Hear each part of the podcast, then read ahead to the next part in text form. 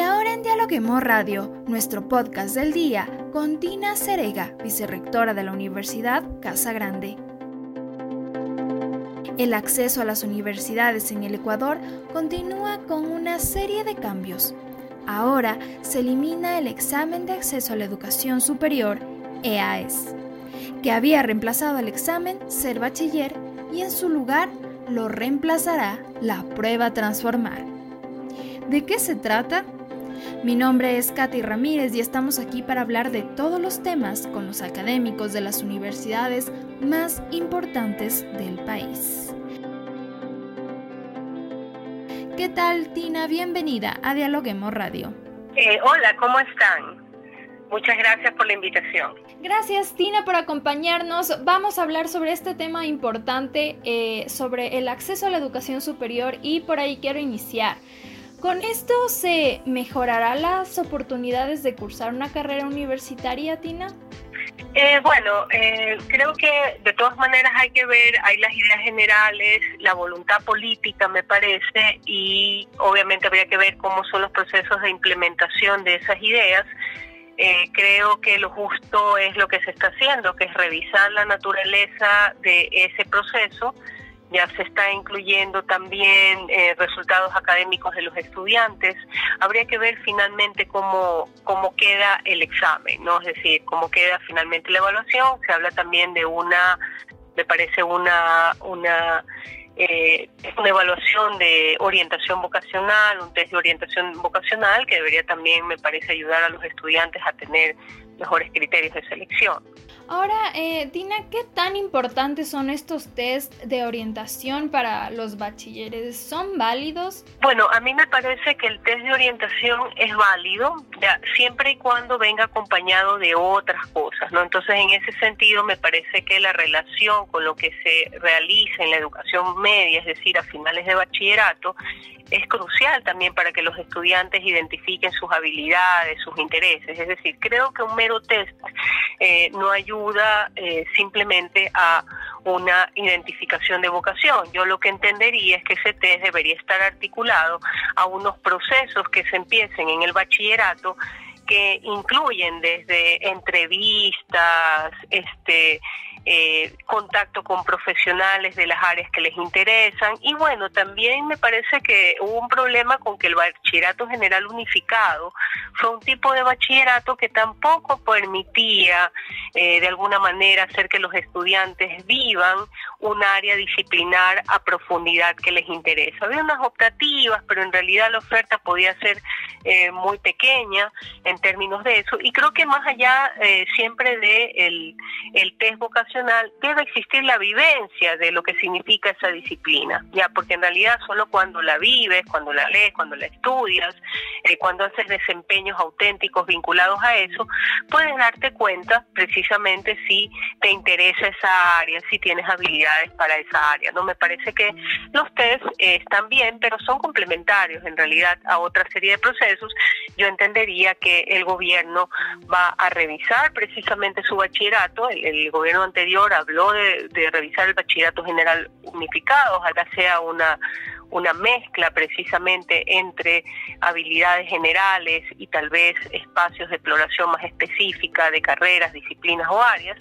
Y obviamente entendería yo también que lo que se haga allí es un proceso que se articula también a este a este test de vocación. Creo que el test de vocación no va a ser, no va a ser suficiente ya para que la gente explore vocación. Eh, por otro lado, también me parece que ya estas son también otras generaciones, ¿no? Los procesos de estudio son más complejos, eh, la gente se cambia con más facilidad de carrera debido a la cantidad y amplitud de ofertas que hay, pero también estamos en una generación que va a estudiar durante más tiempo. ¿No? Entonces a veces siento que eh, las primeras eh, decisiones no tienen que vivirse con angustias porque siempre puede haber otros procesos desde capacitaciones, eh, informales hasta eh, diplomados, hasta, me refiero, posgrados, por ejemplo, en algunos casos, que de alguna manera también lo van ubicando a uno en otras áreas también. Entonces, me parece, como digo, ahora la, antes creo que causaba mucha angustia el término de la elección de carrera porque era una carrera para toda la vida.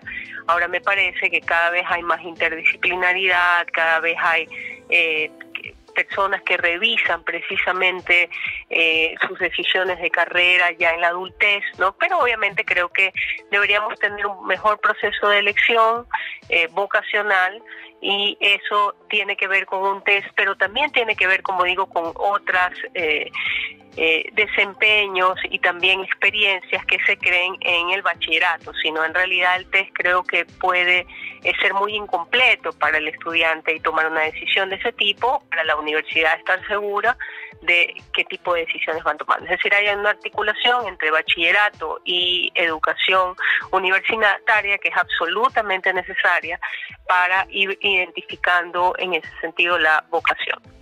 Bien, y ahora, ¿cuáles son algunas de las falencias que presentaba el examen de acceso a la educación superior? A ver, el examen tenía, y lo dice alguien que está involucrado también en educación media, por lo tanto soy muy cercana a la, implementación del examen. El examen tenía muchos problemas, o sea, era un examen que primero tenía un problema logístico, ya un problema logístico y de organización.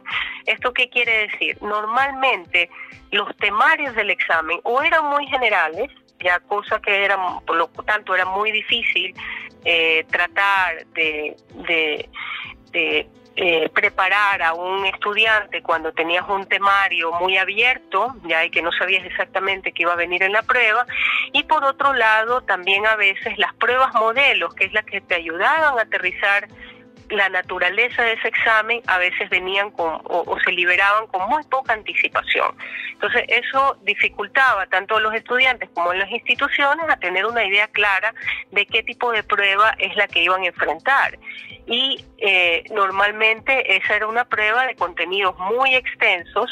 Ya también nosotros tenemos, me parece además, un problema curricular en bachillerato. Hay, hay mucho currículo a veces en el bachillerato, sobre todo en los últimos cambios que se realizaron entonces era un currículo extensísimo donde era muy difícil preparar a los estudiantes, más aún si tanto temarios como pruebas modelos se liberaban eh, con poca anticipación o los temarios eran tan genéricos que era imposible tratar de, de entender qué es lo que podía venir en la prueba. En segundo lugar, era un examen principalmente de contenidos, era un examen memorista, era un examen que no apuntaba a las habilidades principales de los estudiantes o que debería tener un bachiller, sino que era una repetición de contenidos.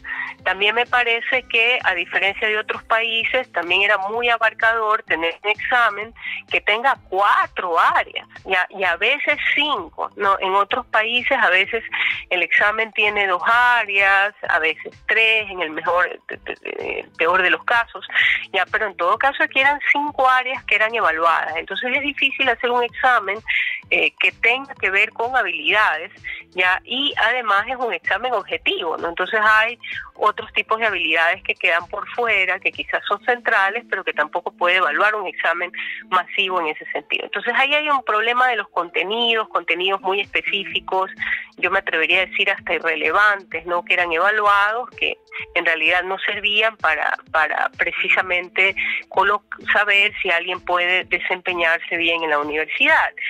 Y de ahí además tenía problemas de seguridad. Entonces eso era el tercer problema importante, era un examen que se filtraba, que algunos lo tenían antes que otros, es decir, el tema del control del examen también era muy complejo. Entonces en esa medida, como digo yo, casi nunca sabías cómo evaluar los resultados de un examen que también tenía problemas de seguridad, finalmente. Entonces creo que esos tres, esos tres eh, inconvenientes hacían que finalmente eh, no sea un examen que para las universidades sea de gran utilidad y además que también tenemos que ver que tiene sus limitaciones. No era un examen de perfil de salida de bachillerato, pero si tenemos universidades mucho más específicas, por ejemplo los campos de arte, los campos creativos, incluso en algunos casos ciertos campos eh, científicos, pues cada uno va a demandar en sus admisiones eh, habilidades distintas, ¿no? Entonces, obviamente yo podía tener un examen de, de salida de bachillerato y entrada a la universidad,